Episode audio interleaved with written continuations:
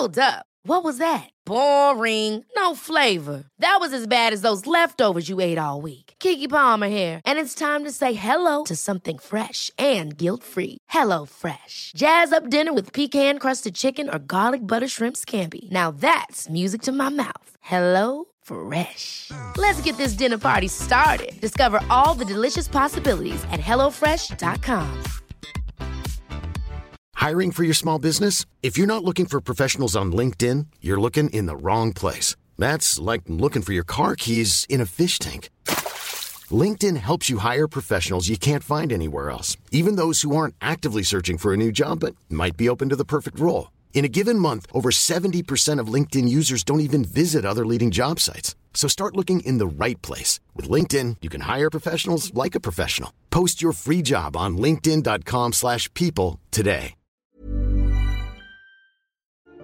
Hello and welcome to Short Tales. For today's episode, I am delighted to be joined by my sweetheart of a friend, Tom Reed. Welcome, Tom. Ah, that's you're a sweetheart of a friend too. Stop it. It's just two good buds hanging out. Two good buds having a good chat. I said that before we started. I was like, I love listening to you and Sean talk. It's Yeah. just nice to hang out and chat. Yeah. it's, it's good. We we do hang out outside of podcasts. Yeah, that Just should be wanna noted. clarify, Yeah, this yeah, isn't yeah, the yeah, only like, oh, we only hang out when there's a microphone in but front that of bloody us. Sean's always around. Oh, so my rude of him, lord. bastard. but no, seriously, thank you for joining me. And yeah, as you said, obviously we we have numerous chats about about writing and story on and off mic. Literally, we were just deconstructing Batman about a minute ago Yeah, before we yeah. could record. Always. Um, but I'm I'm particularly excited for this one because I think you've actually come up with this this really interesting topic for us to chat about where it's sort of like looking at story in a completely new lens that like I think a lot of writers get so fixated on the writing side of things and you know as they should they're writers but like yeah. Uh, to me like one thing that I love about this side of stuff is story and the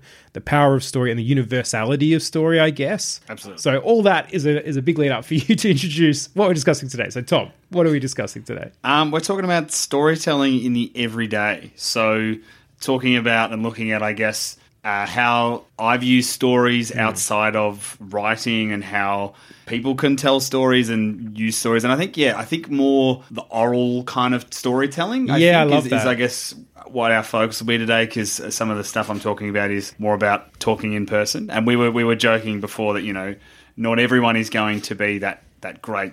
Well, not everyone starts out that great gifted storyteller Right. that you everyone knows. yeah but everybody can be. Like, yeah. you might not have the same you know grappling ability of language that like a Shakespeare had, but you know Sure. you can have a crack. Yeah. and everyone everyone can can get there. It's you know where you're not. Not every person who runs is going to be Usain Bolt, but you can all run 100 meters. Love that. You can train Yes. to run 100 meters quickly. Yeah, that's it. And like even even in my own work, so obviously I teach kids creative writing. Yeah. And you get some kids who come in and they're there because they fucking love writing. Yeah. like they love reading, they love writing, they Do you love bully story. them? Because I would no. Oh, mate, I don't, put, don't- it, put it right in their face. No, no, no. Yeah, they get yeah. enough of that at school. Oh, you book nerd. You- got no friends. All your friends are book, and your name's uh, Tom Reed. I usually just say welcome, give them a hug, and be like, you have found your people. but then we get some who are like, they don't give a stuff about writing. Like, No. Mum or dad has decided this would be good for them, or they've just, I don't know, they're just looking for extracurricular stuff. Maybe they just want them to be babysat for an hour, let's be honest. But the beauty of it is, like, you get them come in and, like, hopefully they know how to write. That's always a great start. That's a good start. but, you know, it, it really you can like for after a few weeks you're like I think I'm starting to crack them a little bit. I think they're getting into this now. You Feels know? good, hey. Yeah, Yeah. yeah, And like that's the point we always start with where it's like don't give a stuff about spelling, don't give a stuff about grammar. Don't even really care if their ideas are any good at all. It's more just to give them that confidence in their ideas. So I will tell them they're great. If they could give like I could say, What do you got for a story? And then like first week they're like, oh, I don't know, nothing. Uh, uh. Yeah, yeah. And then, you know, you're like, all right, well, let's just cram two things together. So let's say your character's a pirate, but they're on the moon or whatever, you know? And then you're like, what happens next? And they're like, oh, I don't know. And you're like, come on, you can think of something. Their boat's in a crater or whatever. You're like, oh, that's awesome, dude. Yeah. Yes, you've got to keep going there, you know, blah, blah, blah, blah, blah. And it's so great to see that once they start to realize, hey, I can do this. that little piece that like Yeah, man. unlocks, and you're like, oh yeah, I, I got you. Yes, like, yeah. Mm. Because you remember that moment. I don't know about you, but you remember that moment I know I do when you were like whether you're a teenager or a kid, where like someone unlocked you.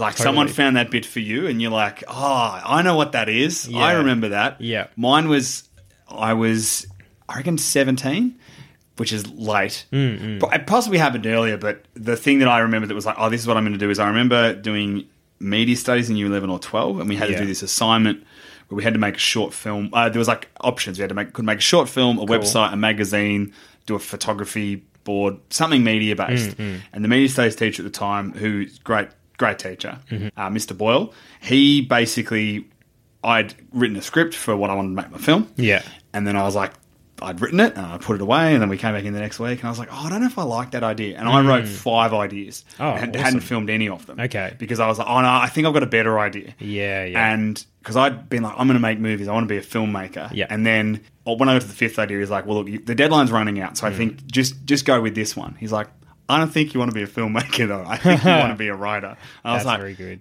yeah, I think you're right. Yeah, yeah. like yeah. having that thing of like you've you've ev- you've gotten you finished the idea, Yeah. and you've immediately moved on. Yeah. If you want to be a director, you cannot. That's not how directing works. now you're my obsessed friend. with that idea and making it into reality. I also love that. It's like a light bulb moment, but Yeah. someone else has reached over and switched the light on. oh, the amount of times in my life where that is where someone else has been Right. like, "That's this. What Yeah, are you talking yeah. about?" Yeah, Like, yeah, yeah. Oh, okay. Thank you. Uh, Yeah, but uh, okay. yeah, it's it's one of those things where someone who is like resisting Mm. something, and even that thing when you're saying you know you don't care about spelling or grammar or those kind Yeah, of things. yeah.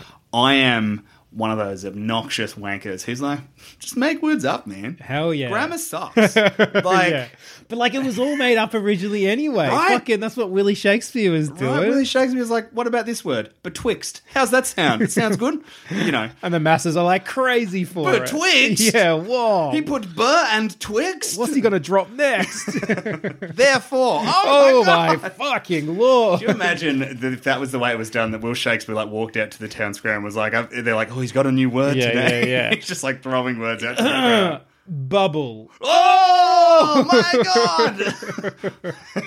Who had uh, I had money on a double letter? Like, yeah. But yeah, I, I'm one of those people that's very much, and it's a little insufferable where I'm just like, people are like, oh, is that the correct way to use? And like in professional context, obviously there is a right way to spell words, and you, there are words that are real words. But like, Yeah. I'm a big believer that um, there are words that don't exist that infuriate me. Oh, that's and I'm trying to remember one off the top of my head, and I mm. cannot. It's one of those ones that it's like, oh, I believe the word Yeah. irregardless should exist. Right. And it doesn't exist. And I use it all the time. And Yeah, someone's yeah. like, that's not a word. I'm like, yeah, but it but it feels like it should Right, be. right. right. So just keep using it. Yeah, yeah, yeah. So yeah, I'm very much a, a thing of if that's what gets you in, Yeah. just just have fun with it. Yeah. Make words up, play with grammar. Obviously you, you there are rules that you need to follow for various things. And Mm, you know, I know that we were once it was a probably a nightmare for you guys that we published a short anthology of horror stories and we shared them and I submitted mine and either you or Sean was like, Tom, you can't have every sentence on a new line. yeah, that, is- was me. I had to edit that one. Yeah, I was like, oh, I'm sorry. but like, it, but it read beautifully because it was like this cross of poetry and prose. Like it actually, again, yeah, I hadn't seen that before. So editing it, I'm trying to give it, I'm trying to put it into prose rules. But you're like, no, no, it's not really prose. It's not really poetry. Like it's somewhere in between. But I'm I do wanker. like that. no, well, but like that's good. It's like I, even you know saying about the words thing. I remember two things. Obviously, Dr. Seuss, crazy for crazy words. 100%. Look at that guy go. So like, there's a clear example there. But also this writer, this fantasy writer I, I used to love as a kid, David Eddings. I can't remember what series of books it was. He had a, had a number of different sort of series. Is there one about a knife? There's yeah, like a there was one about a knife. Yes, Like, I can see a cover Yeah. and it's purple and there's a gem. It's quite. It's a solid book. Yeah, it's a chunker. If Yeah, you yeah, threw yeah. that at a kid, that kid would die. Yeah, you're like, hey kid, read this. Hey, hey, book nerd, catch. But I, I don't know if it was in that book or one of his others, but I remember he had a character who would had the habit of making up words. And people say, that's not a word. And the character would say, there's like a little boy character and go, Do you know what I do you know what I'm trying to say then? They're like, Yeah. Well then it's a word. yes, yes, absolutely. Right. How good is that? Like word after meaning is if it's conveying a meaning, it's doing the job of a word. That's the whole point of word. You know what I mean? If I say to you, I'll do this, irregardless of whatever, you know Yeah. exactly what I Yeah, mean. yeah. yeah. The word's regardless, and that exists, but mm. irregardless just sounds sounds like I care less. yeah, I know, I get it. And like, even the way like even dictionaries have to update uh, the meanings of words Yep. because they the culture of the word changes. Literally is starting to not mean literally, like where we use it too often in other It's- contexts. And one thing that I'm one of those people too that when people are like, um, that's not what it means. It's like, yeah, but you know what they mean. Mm. Like, shut up. Li- I don't. If you want to use literally, figuratively, go for it. Go crazy. I don't. Well, if that hey, if that's what gets you there, go nuts. right. You know. but that's it because context obviously plays a part. 100%, so yeah, then yeah. there's it's not a, like the word standing alone on its own in a dictionary. There's all this context around it which is telling you the meaning of the word. Yeah. um well for my moment similar to you i think it was when i was like i want to say year 10 i was at the, the senior campus. So i'm going to say year 10 i can't remember my teacher's name but same as you was like a teacher who basically sort of pushed me a little bit right Yeah. so obviously i was that book nerd getting smacked in the face with a book who had no friends Oh, I'm sorry, Damo. If I'd have been there, I would have been your friend. Oh, you would have been buddy. like, oh, "Who's this mouthy idiot? who's throwing books at me. hey, read this." well, I did have like, luckily, I had uh, a duplicate of me as in a, the form of a twin called Jonathan, who was also a book nerd. So we could at least be book nerds together. Um, but I, like I said, I can't remember the teacher's name, but I was doing English lit uh, that year, and we had to write a story. So I was big into fantasy books. So my story was every fantasy story that had ever been written. Oh, Like, yes. I've still got it somewhere on my hard drive. And basically, it was like so all the fantasy tropes you can imagine. But basically, there was like this. I remember the main thing that I loved was there was this like uh, prophecy of this like Love a prophecy. demon character coming back to life after Oh, all these yes. years. And everyone just took it as like, that is a full, that's like a conspiracy theory. That's nonsense, blah, blah, blah. And then right at the end, he comes back to life. In fact, he's been our protagonist the whole time. If you spell his name backwards, it's the same as the devil's ah, character. yeah. Alucard, eat your heart out. exactly, exactly. And I was so like, I like, I hadn't really written before that creatively. Obviously, I'd done schoolwork and stuff, but then yeah, her feedback on that, my teachers, was sensational. It was, she was just like so crazy positive. I'm like, I've just ripped off the books I love. You know, like I kind of felt guilty. That's how it starts. Yes, dude. That's how yeah, it starts. Like yeah.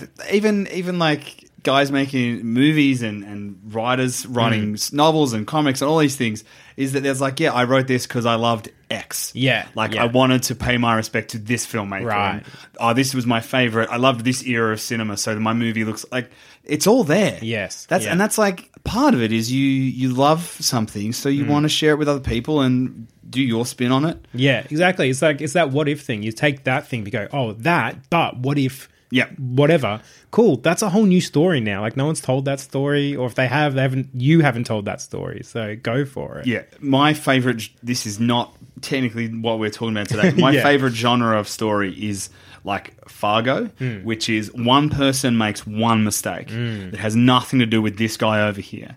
And then it fucks up like eight people's lives. Yeah. And so every often when I'm writing something, I go back to the Fargo thing and being like, right, so where's the mistake? Yeah, yeah. So where's that? Where's the problem come from? Oh, it's this guy over here, like who doesn't know this this this woman over Mm, here or this house here, but because of this and this, now the house is on fire. Yeah. Like That's beautiful. they're the stuff I love, Yeah, and that's the yeah. thing is you go back to the thing that you love and you you pull it out. And what I love is stories. Damo, there we go, we're back. Hey, we're done it. All right, well, let's let's jump into our topic. So, like you said, sort of that story in the everyday. So, what initially inspired this topic for you?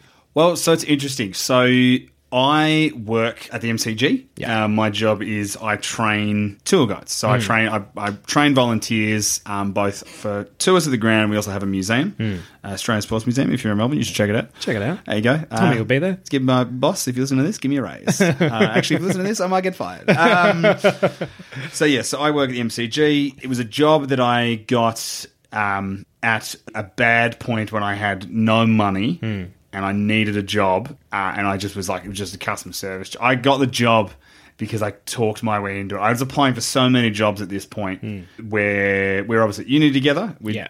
I was there for a little bit. Yeah. This is that period in time, so things were going really good for me, as you know.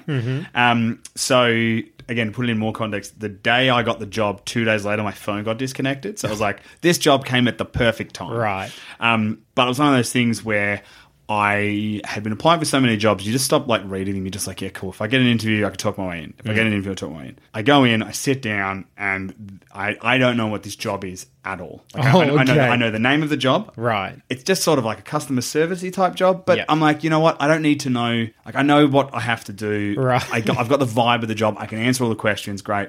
And then the first question I got was from my, my current boss, Hmm. and he was like, "Can you describe the role to us in your own words?" And Oh I'm like, no. I can't even describe the role in your words. like I, so I just dug into my bag of things what I love Of words. thing of words, and I was like, this job is talking. And I bullshitted my way through like a five minute segment of Yeah. just being like, I'm a talker. I like to talk. This job is talking. It's talking to people. It's talking to this, blah. Right. And, and I, I got the job, obviously. Yeah. And so that was that part. And since then, I've changed jobs throughout a number of roles, Mm. but always my job has been talking. Yeah, At yeah. some capacity. And so in the last few years, it's been talking with intent. Right. So I'm now, yeah, training tour guides. And so we obviously run these tours of the stadium. We get a lot of visitors coming through, school groups, English tourists, Hmm. Indian tourists who love their cricket. Mm-hmm. We get footy fans coming through the footy. We get just people who are in Melbourne and on a holiday. Yeah, yeah. Um, so we get a whole range of people, and it's a really interesting place. There's a lot of stuff to learn. And we've got all these tour guides who are really great at what they do. And one of the reasons I love my job is because they're all volunteers. You don't have to overcome that hurdle of making them come to work. Because if Yeah, they didn't want to be there, they don't come. they wouldn't be there. Yeah, Yeah, that's and they love it, and they Yeah. they feel connected to the club and the ground and all that kind of thing. Hmm. So, what I sort of did a couple of years ago before COVID was I was like, right, well, my background is writing, Mm-hmm. creative writing and screenwriting, and, and I like telling stories. So, what can I use from here? Because I've got this degree that Right. I'm now paying for because government changed the HECS threshold, and now I owe the money. How can I use my degree? Because I like I'm I'm I was thinking about this maybe six months ago, talking about like writing and being a writer, Mm. Yeah. inverted commas, and I was like, I'm a writer in progress. Sometimes I'm writing, sometimes I'm not. There are times when I've like had plays on and Mm, done stuff, or musicals, or I've written short stories and they've done something, and then there's times where I'm like, yeah, I'm just not, I'm just kind of figuring it out still. Yeah, yeah, of course. So I was like, how can I take that as part of what I do? Mm. And I was like, well, effectively, what we're doing on these tours is we're just telling stories. yeah. And we're telling stories to different audiences. All right. And we're telling stories in an engaging and all right. So, how can we make the stories educational, engaging, entertaining, interesting, factually accurate, not boring? How can we use the strengths of the, the volunteers and their tour guides? And I was like, right. So I just basically came up with a program. It was just like what you're doing with these school kids, is teaching a demographic of mostly 70 plus Yeah, great. um, how to tell stories better. Yeah. And how to tell stories to a range of different audiences and how to keep it interesting and how to Hmm. be engaging and how to, I guess, take something that is not necessarily what you would view as being like a story Hmm. in that I'm here to tell you now about the history of a stadium. Yeah. And about light towers. yeah, yeah. It could all be facts. It's all facts. Yeah. But it's how to present that. And one of the big things that I've really focused on is a lot of what our tour guides do is they have they have great memories and knowledge bases. Right. And I've learned so much from from them. Hmm. But what a lot of them have is they have the stat. yeah, Like the, right. The stat. And I'm They've like almost got too much knowledge. to, that, that's it. So it's Yeah. like, how do you filter out what the knowledge you've got? But then also, I'm not interested in the stat. The stat's cool. Yeah.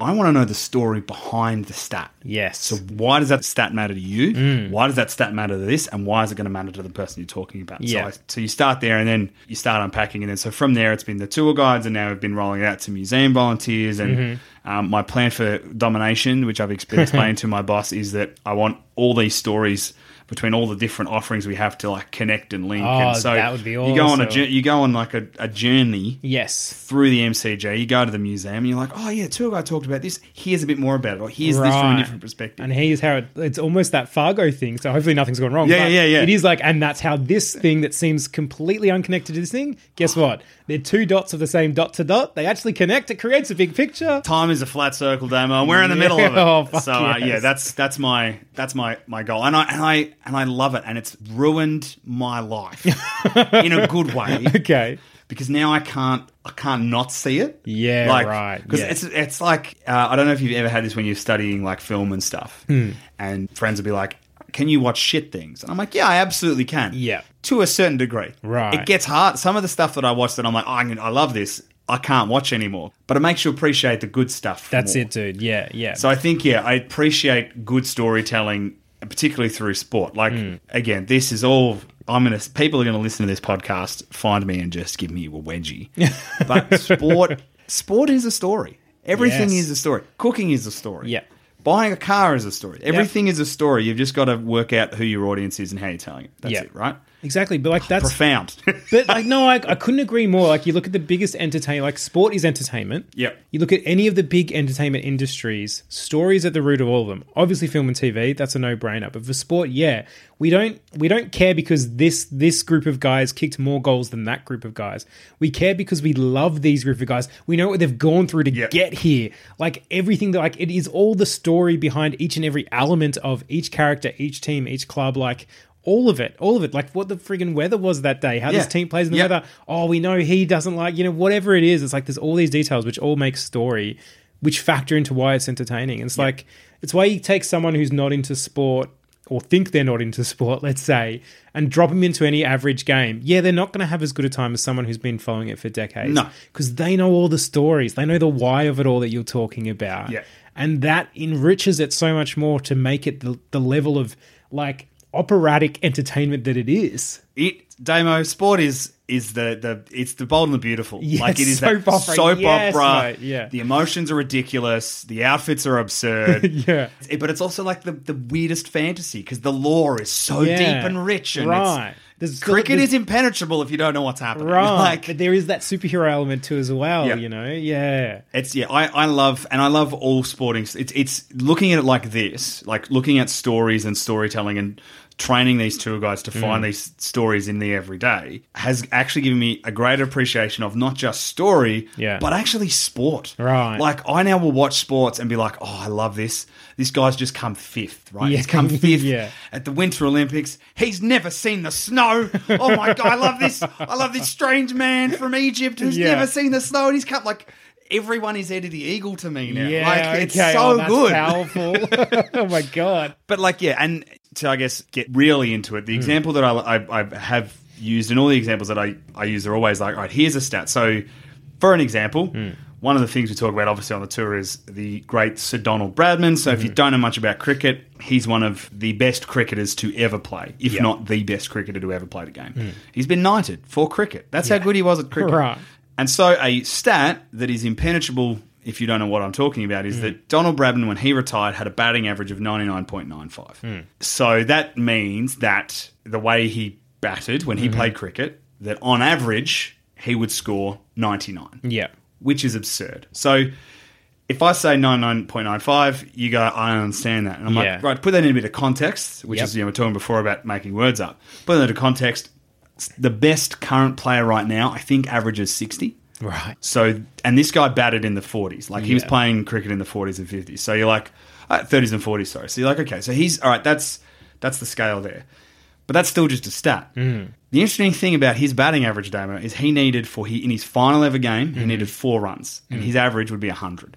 For his last ever game, he went out for a duck for zero first ball. So that's interesting. Yeah. What's interesting again too is that he needed four runs. The most common shot or score Mm. that Bradman made. So in cricket, you hit the ball, you can score one run, two runs, four runs, or six runs, Mm. depending on where you're hitting the ball. You can score three runs as well, but that's a bit weird. Doesn't happen a lot.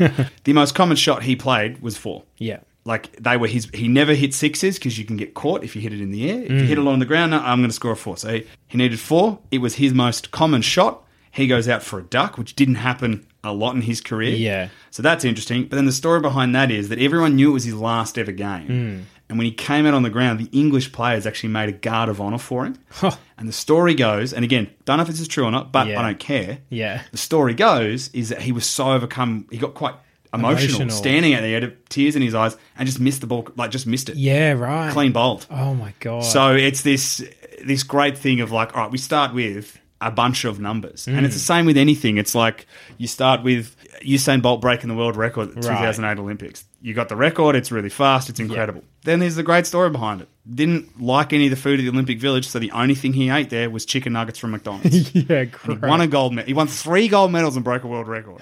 After days of eating chicken That's it, right? Yeah, so yeah. it's it's all those things. It's like you look at a football score, whether it's AFL, round ball, rugby, whatever, a sporting score. Mm. Yeah. And you go, right, there's the score. But it's like, that doesn't tell you how close it was in the final minute. That Right. Actually, this team was winning all day. And then in like, last five minutes, these guys went berserk. Or that doesn't tell you that, you know, this guy went down injured. And Mm. actually, there was some controversial things. And like, this guy kicked his first ever goal, or this this woman kicked her first ever goal, or this player here, she's never played in a final. Like, you don't get all those little bits until you you, you pull it back. So Yeah. that's that's what my ambition is, and that's what I've been with doing all my all these volunteers. Is I've Yeah. been getting them to the, don't just don't just tell me a, a stat. Yeah. stats. It also comes back to who's your audience because mm. some people just want stats. Yes. some people are like, Right, what is the number? But assume they don't Yeah. because generally my understanding of it is if someone loves stats that much they'll ask Right. Yeah. like if, yeah. if they really want like if Yeah, they really yeah. want to know they'll ask you so don't worry or they already have it. or they already know They might still ask in the hope that they get to give their yeah. own answer. they want to test you out that's uh, that's my nightmare when I take tours and I'm because I'm a bit not loose loose with the truth but I'm a bit Right. like I'm a big fan of about Yeah. so it's about 100 down like because you know Right. Right. the journalist rule that if it's if it's you know over if it's 101 it's Hmm. over 100 yeah, yeah, yeah, yeah. But again, like that's the beauty of of storytelling, and just like to go back to those sporting stories you were talking about, like what I love about them is like, and this is sort of the difference between say a written story and the stories of the everyday is that for any of those stories you could say, oh, you couldn't write that, but you could. It's just that you go, oh well, yeah, of course that's what happened. You wrote that, like, of course you went for the most, uh, you know, emotional thing, or you went for the the most out there thing we could think of. You're like, yeah, but I didn't write this. No one wrote this. Happened. Yeah. like Donald Bradman went out for a duck on his final. Like that's insane. That's awesome. Like, and so the power of the of it being the everyday and it being real hits so much harder. It is like it is that thing of you know your guy from Egypt who's coming in. Yeah, of course I could write it. Like I go, oh, that's a nice idea for a story. Yeah. but the fact that this freaking happens, you like tell me everything. Like now I need to Ah. really know how this strange circumstance came about. That's why I love the Olympics so much. Like I'm, I measure time in the Olympics. Mm. You measure, I'm like, you oh, that was- famously measure time in the Olympics. That was two Olympics ago. That's Yeah. a long time. Yeah, yeah. Um, but like, I love the Olympics because you get the Eddie the Eagles, you get Yeah. the stories of. Because I think, I think to in, in order to go to the Olympics, you have to be a little bit psycho. Yeah. Because I think there's like Yeah, you've got you've got there's like three tiers of like you're really good at sport, you're great at sport, then there's a gap. Yep. And then like Michael Jordan's up there. Yeah, Where there's a yeah. part of you that is just wired com- differently. Right. And so there are so many interesting stories about how these people operate. Like, isn't that fascinating that Yeah. this guy, you know, like he, he he took Michael Jordan once played one of the best games of his career because he imagined that his opponent said something mean to him. And it didn't happen. And he knows that it didn't happen. Wow. But he imagined it in his head. Like th- those kind of things like Serena Williams won a grand slam while pregnant. Yes. Like, yeah. th- these are these things that are just like you don't you don't sort of realize. Like hmm. Ash Barty just retired recently. She's. Yep. the world number one. This is the second time she's retired. Right. She was a, like a teenager. Yeah. like, I can't do this. Retired. Played cricket for a while. Was Wild. very good at cricket. Yeah. Came back. Won tennis. became number one again. Unlocked Yeah, tennis yeah, forever. Yeah. yeah. So yeah, it's it's. I think there's so many fascinating stories about that level, the elite level. Yeah. But also the people who are like, I'm at the Olympics and I'm just here. Yeah. I'm at the, I, I'm pretty good at this. My country doesn't have great representation in it. And I, like, I think that's why I love as an Australian the Winter Olympics because the stories are fascinating. Because Oh, we don't yeah. have snow. No, no, well, We do, but you've got to find it. Yeah. or we we make it. Or we make it, or, or you or you're practicing in a lake, like a dam, right, like yeah. the jumps, jumping Yeah. off like a, a, a like a, a like a bench table tower thing into water to practice ski jumping. Like, Yeah. I think yeah, I think that's the appeal for me is that, Mm. and I know people sort of go, oh well, sport, it's all very you know, there's there's this real dumb feels harsh, but asinine feels pretentious. Okay. But it's in that wheelhouse Somewhere in there, yeah. where people it's the it's the it's the sports ball, Yeah, right? okay. That thing? Yeah, yeah, yeah. Oh, sports ball, or like Right. I remember during a grand final one year, a uh, an author Hmm. tweeted, "Oh, well, I'll be reading a book," and it's like you can do both. Yeah, mate. like I love books, Right. so much. Yeah. They're my. F- I love books as much as I love Olympics. Yeah, yeah. Like you can do both, but also Well, because they're both still story. Like that That's it. author's That's missing a it. trick because you're saying, "Oh, I won't be watching that story. I'll be reading a story." You idiot! They're both story. and and I get that a lot of for a lot of people, the barrier to sport is the fan base and the culture around it. Sure, sure. And I think what's been really good to to change that has been the rise of women's sport in the last few years. Yeah, yeah. In that, I think the environment for that is a lot nicer, a lot better, a lot more Yeah. accepting. Like uh, you compare sort of going to an AFLW game Hmm. at the moment is so it's great. The, the vibe is so good, Hmm. so chill. They're very accepting of of anybody, and there is still that there is still kind of that kind of macho-y, bullshitty Right. energy to sport. But we can change that. Yeah. Uh, but don't let don't let that be the barrier. If- No, if- that's if- it, Even if that stops you getting all the way in, you know, there are always going to be people on the you know out there who will who will come with you on that journey. And Yes. You can learn. Yeah. You can learn these great stories and Yeah. and find those things and, and find those communities that that are a lot more understanding. And I think it is shifting. Mm. Um, I'm trying to smash it all from the inside, which is my, my other task is I am working tirelessly with a demographic of mostly 75 plus Your army of 70 year olds. white men Okay. um, who definitely, definitely vote uppercase liberal for Oof. Australian listeners, just because that's the demographic. Yeah. Um, and I'm just I'm pushing the women's sport. You know, get behind it. Good on you. I had a I had one of my volunteers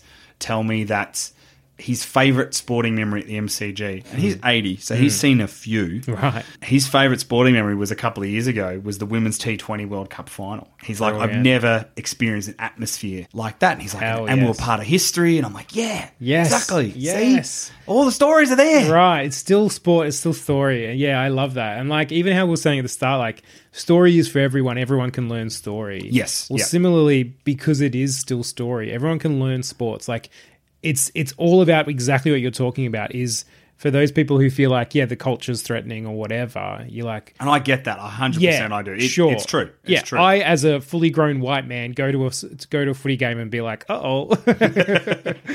but I do think one, I do think it's changing, but also it's like, well, let's hopefully like, yeah, that'll change, or we'll push that aside, or whatever. But behind that is that why that you're talking about, getting them into like, let me tell you the why of this is so amazing. Yeah. and then as soon as any, I like anybody clicks into that, they're gonna love the game, whatever game it is. I don't even care. Like, it doesn't matter. Like, one thing I've loved to see is is the rise of Ted Lasso, and seeing like not only just the adoration for this show, which we obviously adore, we love. Great we show. love with all our hearts, Ah. but like Teddy. the amount of tweets and stuff I've seen about people being like, "Holy crap, I gave soccer a go, and it's amazing," and you're like, "Yes, See, Ted yeah. Lasso got people into soccer.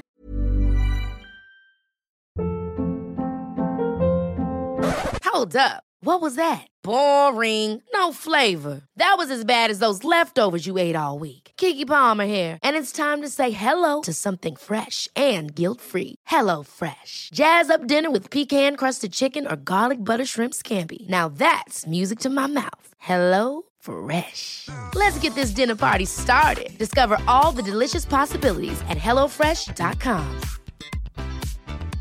Hiring for your small business? If you're not looking for professionals on LinkedIn, you're looking in the wrong place. That's like looking for your car keys in a fish tank.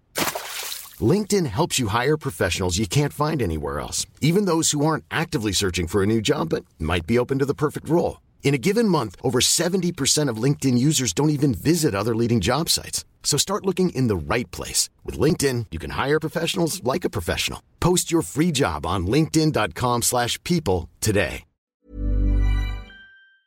Yeah, I think I think that's the big thing is that yes, there, there are there are barriers and there are things that, that for whatever reason, and yeah, people go, oh, I don't know the rules. It's like you know what? Some people who've been following this sport their entire lives also don't know the rules. yeah, yeah. You just all you need to do is is is pick the one element of the story. So it's like, all right, you don't know the rules of this game. Hmm. See that girl over there? She's coming back from like a knee injury. We're Hmm. going to watch her today. yep. She's kicked a goal. Everyone's got around her because she's coming back from it. Like this is a big moment for her. Or like Yeah. this girl here, she plays like not only is she a great footballer, she's a speed skater. Like how. Right. crazy is that? You know, so it's all about yeah finding finding those little ins. Just focus on the one the one little thing and Hmm. and yeah, I think I think it's working. I think there's always going to be resistors to stuff. Mm-hmm. Um, but I, what I found really awesome is that a lot of the a lot of the stuff that I'm teaching and, and I build my knowledge base because Yeah. These guys have got 45 plus minimum years on them. Like one of one of the volunteers, he, he sadly died uh, last year. But one of one of my favorite volunteers was a, a museum volunteer Hmm. who served in World War II. Wow, shit. So he served in World War II, and one of his favorite sporting memories is when he was 10, he went and watched Don Bradman play cricket. Like this That's is how long this guy. Yeah. And so he's got all these all these great stories and all these great facts and all Hmm. these great pieces of information, and it's about you know, well, how do we get them? Because he's you know, as I said, he's he's died. Yeah. But he got those stories go to the, go to the people that he tells in that museum, who Yes, tell their friends, yeah. who tell their friends, and yeah, look, it changes each time. Sure. a bit, of a bit of that you know whispers game happens where you, you're spreading along a story and it changes. But you know what, the heart of it's the same. Exactly. So by the time Hmm. It comes back around, it's like, oh well, you know that that was close enough. Yeah. we got there. You know, that's the Exactly, yeah. There's a great quote uh, from a book called French Exit, which is made into a film with Michelle Pfeiffer. I've not Hmm. Oh, yeah. seen the film. There Okay. There's a quote that talks about um, people don't like cliches. Yeah. But this character's like, no, cliches are beautiful because Hmm. a cliche is a story that gets more hopeful in its retelling. Ooh. And I think that's that's that's what these kind of cliche story moments Yeah. are. Is that each time, and this is my focus is less on sort of the written word and more Hmm. on spoken word kind of stuff. But each time you go on a, t- you got these people go on a tour. Mm-hmm. Um, you could go on, you can go on every tour we run that day with a different guide. Mm. The skeleton would be similar. The facts would be accurate and the same. The Yeah. stories would be all different. Yeah, you get a different awesome. experience every time. And you might only remember two of those things. And then you're at the pub with your mates and you tell one of them. And then Mm. they, they go home to their wife and they tell her. And then she's at work and she tells a customer. And that Yeah. customer goes home and tells their kids. And then their kids are telling that at school. And then the teacher hears it and he tells his mate online Mm. who lives in America. And then all of a sudden this guy's working at a coffee shop. Like it, it's, it, it spreads. It's, Yeah. it's a good pandemic. Yeah. well, that leads us nicely to something else I was hoping to talk about, which is like is is the the reason this works, the reason why I think yeah, your volunteers should be learning this stuff. Like everybody, like I I wish you could take whatever you're teaching your volunteers and literally just run courses for anybody, because I do think learning story, learning elements of story, learning the power of story helps anybody in any situation. Like it's such a this it's it's one of those fundamental things that exist in our society that most people don't think about, even though they're getting hit in the face with it every day. like whether it's whether it's at work and they're just you know there's that one guy everybody loves. Why? Because he's a fucking great storyteller. You know, or be or they're going home and watching entertainment. Obviously, the thing that got us through the pandemic was stories. Like Yeah. we all turned to stories. You know. So like the power of story to me is is huge, and I love the, the sort of the, the spoken. We all it's pretty easy to focus on the written version, be it in books or screen or what have you, but the the verbal spoken word version obviously is has lasted for a lot longer.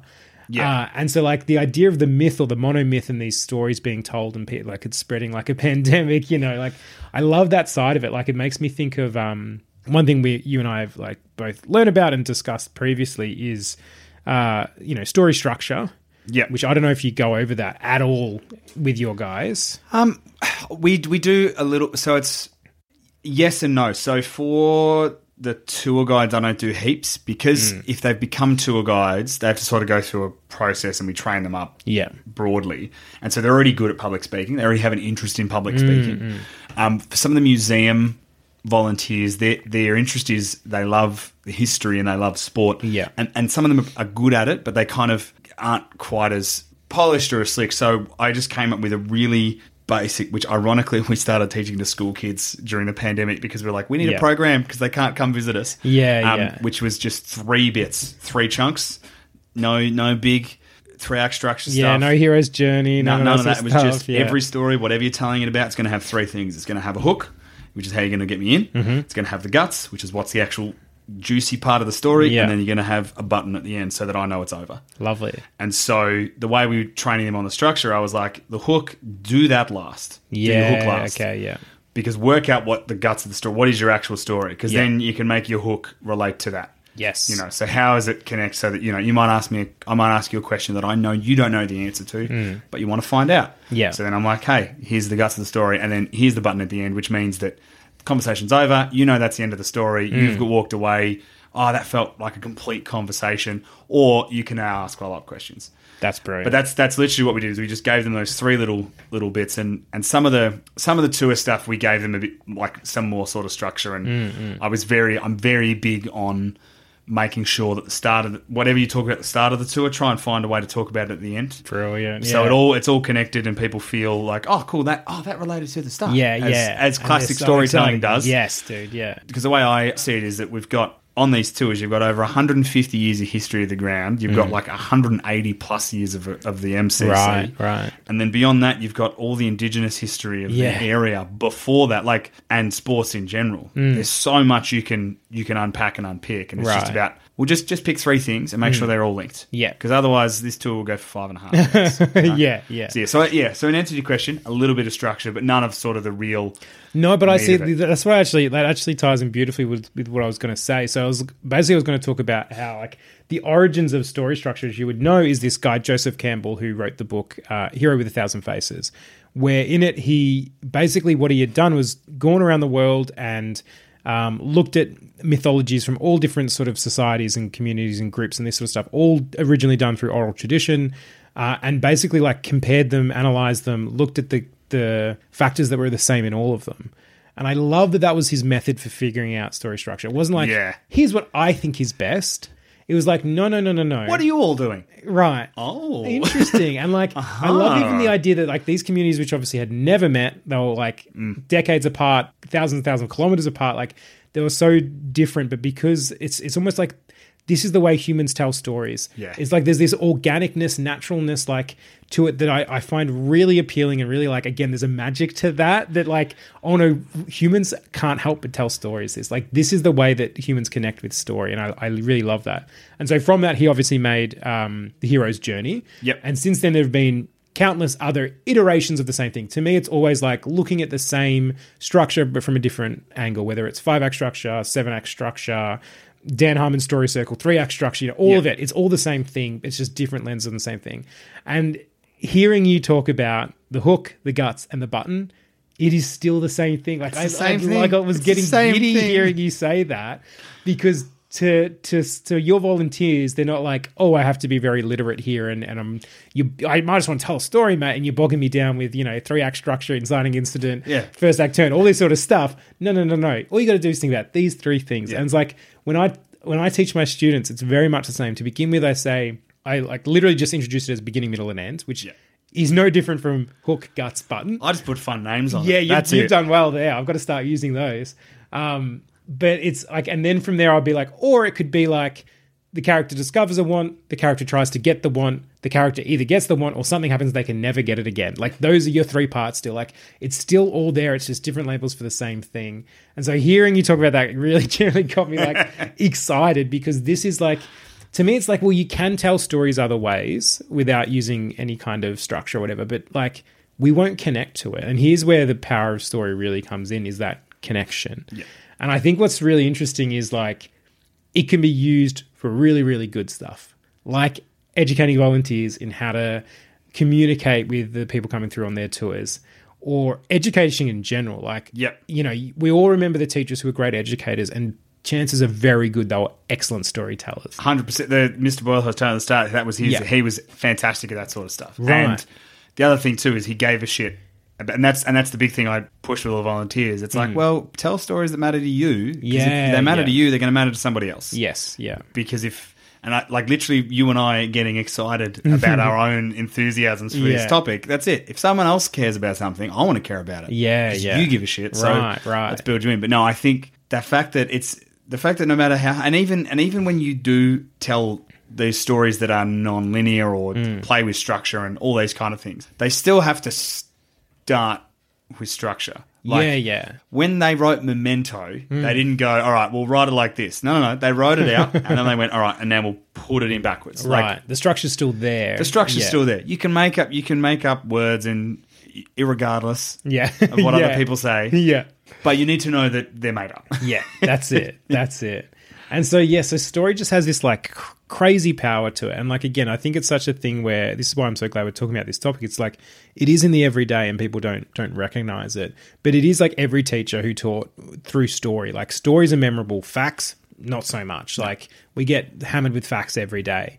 But if you take those same facts like you're teaching your guys to do and twist them into a story, a week from now, people are still going to remember those facts. Oh, yeah. like they might not I might not necessarily remember the whole stat correctly. Yeah. and I'm a sucker for this. I get swept up in uh, someone will give me a stat or like, hey, here's this interesting little tidbit, and I'm Yeah. like, oh, that's cool. And then like Yeah. a week later, someone will mention something like, oh. I kind of know something about that, so I don't remember the exact place. Right, right. But But let me tell you a story. but hey, Yeah. sounds good, doesn't it? And then Yeah. you'll like someone will Google it and be like, "You're eighty percent right." Like, Yeah, yes, yes. Sean does that a lot. I get fact checked by Sean a bit. um, he'll be like, "Yeah, you're close. Yeah. you're Yeah. pretty close." That's it. And then, like, even in like, again, this is where like the everyday storytelling comes in. Is like that ingratiating people to you, like the in the new social. If you're in a new social circle and you know someone's telling stories in an engaging way, they're going to be the life of the party. Yeah. And like for me, I know for myself that's something that I've been more aware as that bookish teenager guy who was like you know loved books but maybe wasn't so good at talking to people. Uh like that's something i've definitely come to learn is like well if i can just if someone says how's your day? and i go well i could just tell them the beats of my day. Or i could go very quickly what's the funny thing that happened today? How do i quick, quickly them a story? Or like don't even worry about today. Let me tell you about this other thing you know like here's a story and it's ingratiating. Like something else that i do quite commonly i don't know if you do this as well is like if a mate of mine has told me a very good story if that's happened to them, I will 100% poach that story. Oh, absolutely. Yeah. Oh, mate of mine, this happened to him. Like, yeah, Yeah, everyone's everyone everywhere is like, oh yeah, this happened to my oh, my girlfriend or, or my Right. my brother in law was at the like everyone's got a story that's someone else's that gets repurposed Yes. for for an audience that's and like that's that's how you that's how you make friends, that's how you go Yeah. to social like my girlfriend often jokes that it's like we'll often say, "Oh, I know you're fine." Yeah, I love that. You, you'll you'll be fine over there because you'll just talk to somebody and you'll become friends. Yeah, yeah, yeah. So you, you'll be fine. I, I like I said, the first time that happened to me, like I said, I don't think I was. I, my family are sort of they're very chatty. The Robbs are generally very chatty people, but because I was sort of a bit bookish and whatever, I didn't really naturally have that. Or I did with people I was confident with, but people I wasn't as confident with. Yeah. And then somewhere along the way, the two sort of met. I got confident. I realized, yeah, story good, blah blah blah. And same sort of thing. I remember it was in like second year uni. I had these two mates, Jess and Lauren. Uh, if you're listening, hi. Um, Hi, Jess and Lauren. you changed Damo's life, maybe. We're about to find out. We're about to find out. And so we went to a party of of Jess's. It was her birthday party, and basically we only really knew each other because we all went to the, we were doing the same course together. And so she turns to Lauren and says, "Hey, Lauren, by the way, here is this person you'll know there, this person you know there, this person you know there. So like you'll be good. You have people to talk to." And she turns to me and said, "You'll be fine." And I was like, I was the most chuffed I'd ever been because I had never thought I was that you'll be, Be fine, fine kind guy. of guy.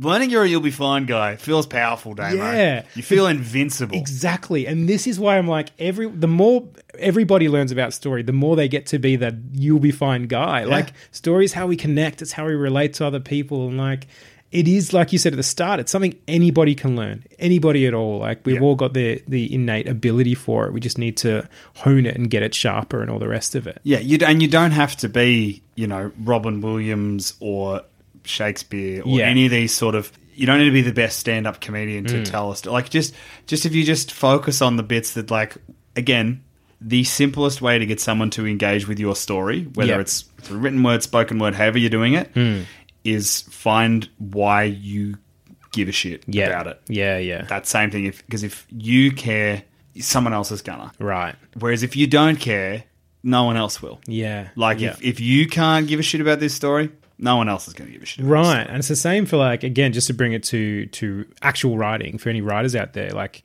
if you're writing a story that you don't care about. Throw it out. stop writing it Yeah. yeah What are you doing? Why, Yeah, are you, yeah. why are you putting?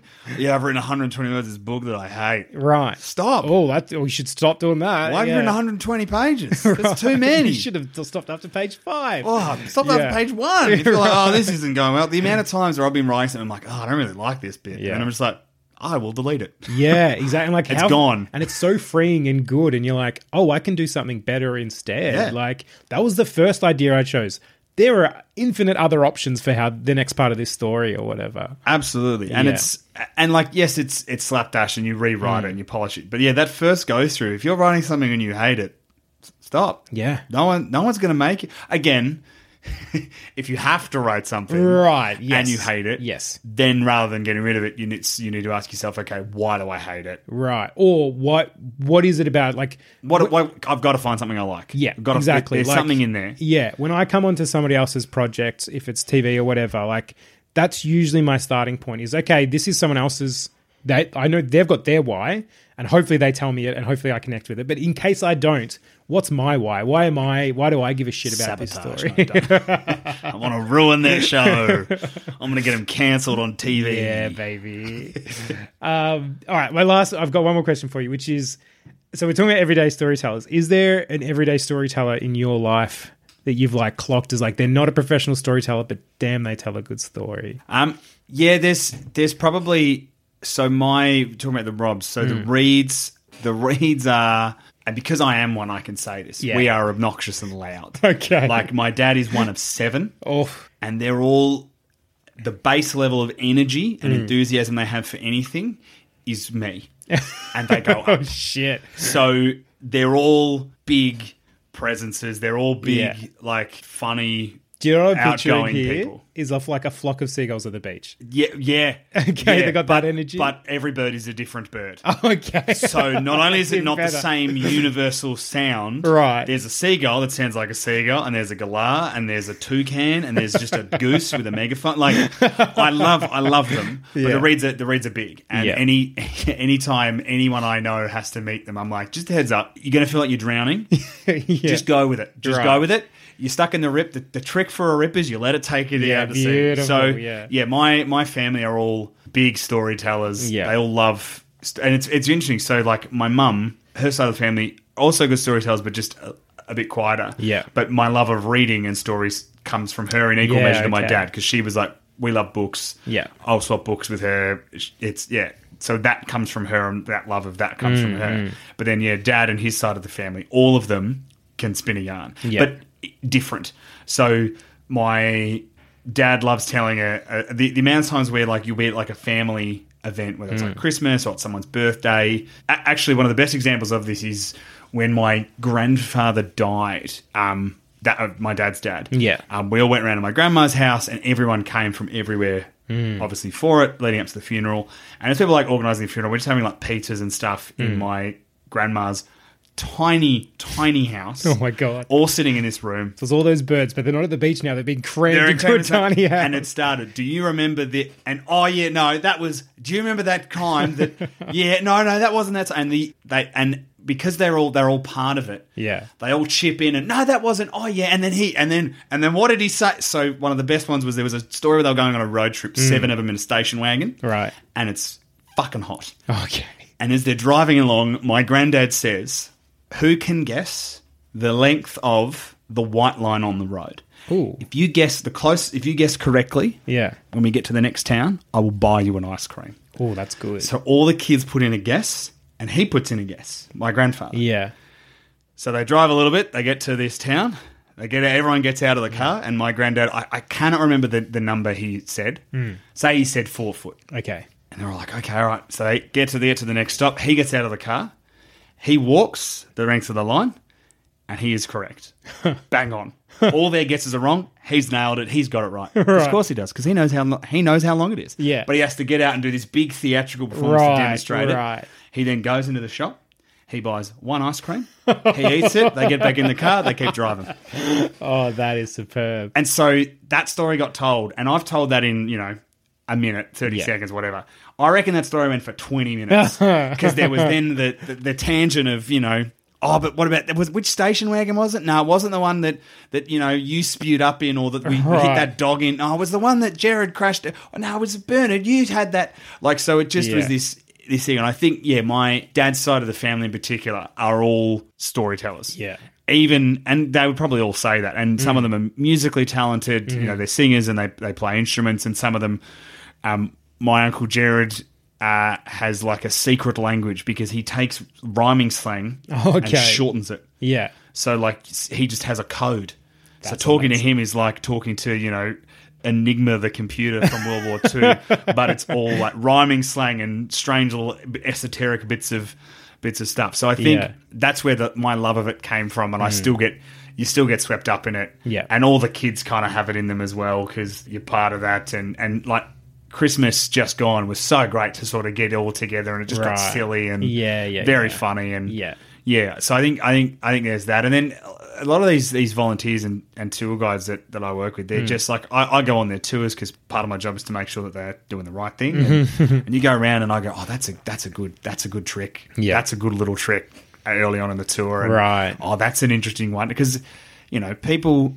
People don't want to be lied to, but they can be lied to a little bit. So you can tell them, you know, we don't normally go here. Everybody goes here. so, you know, those little tips and tricks come through as well. um, Yeah, yeah. For, for storytellers. But, like, even going to see stand up comedians, anytime you see they're telling stories Mm, and they're, great they're so good yeah. at it. Like, I've been to see David Attenborough just talking about his life. Right. Yeah. Yeah. I cried. It was yeah. great. Yeah. Yeah. You know, Yeah, well, even like I've been read, I've been listening to, I should say, or re-listening to um, Neil Gaiman's uh, View from the Cheap Sheet, Yep. Cheap Seats, which is his uh, essays, just all these bunch of essays he's written over his whole career, and it's like amazing because listening to the whole thing, it slowly becomes like an autobiography. I don't think he's ever going to write an autobiography because that's not who he is yeah. but by listening to this it almost becomes one because even if he's like writing a forward to someone else's collection of stories or he's writing a speech for this organ for a library organization or whatever it is like so much of the time he brings in himself. He tells stories about himself to emphasize his point to give the why Yeah. before giving the what you know like and it's so great because yeah I, I really love him as a writer. I'm a big fan. And so being able to get this feeling of not only does he give some great advice in this book, but also you get to feel like, oh, I know a bit more about him just because he can't help but use story to get the information across. Absolutely. Yeah. And like you think of again, you think of any teacher that you had that you connected with, Mm. any lecturer at a uni, they peppered their stuff with that kind of thing. Yeah, that's it. They weren't the teacher from Ferris Bueller's Day Off. that no, guy's doing nothing. No, and like you felt like you knew them a little bit. yeah, you know? yeah, yeah, yeah, yeah, absolutely. And I think I think that's that's part of it. I think every time you tell a story, you give a little bit of yourself to somebody else, Mm. and then they give it to somebody else, but it's got them attached, and it's that that kind of it's a bit it's a bit wanky and a little bit hopeful Mm. and naive, and I'm painfully optimistic. um, that's just who I am. Yeah, did So, yeah, you know. yeah, yeah. Oh mate, this has been awesome. I feel like yeah, we could chat all day, but we better we better stop wrapping up there. Um, but thank you generally so much for coming. No, in my pleasure, and man. Joining my me for pleasure. this chat. I, again, I love to talk. yeah, I love the sound of my own voice. good. Well, then hopefully you'll be more than welcome to come back for a future one. Oh, for sure, hundred percent. Oh. Absolutely. All right. Well, if you'd like to hear more from Tom, you can check out his incredible podcasts, How Good's Footy and Scaredy Boys. New episodes every Wednesday and Friday, respectively. Or you can find him on Twitter at Awkward Treed. As for me, you can find me on Twitter at Midday Pajamas, or feel free to send me an email at shorttales.podcast at gmail.com. Until next time, this has been Short Tales, and I've been Damien Robb.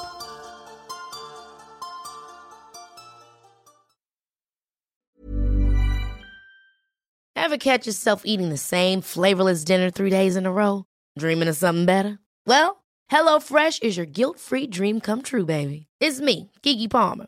Let's wake up those taste buds with hot, juicy pecan crusted chicken or garlic butter shrimp scampi. Mm. Hello Fresh.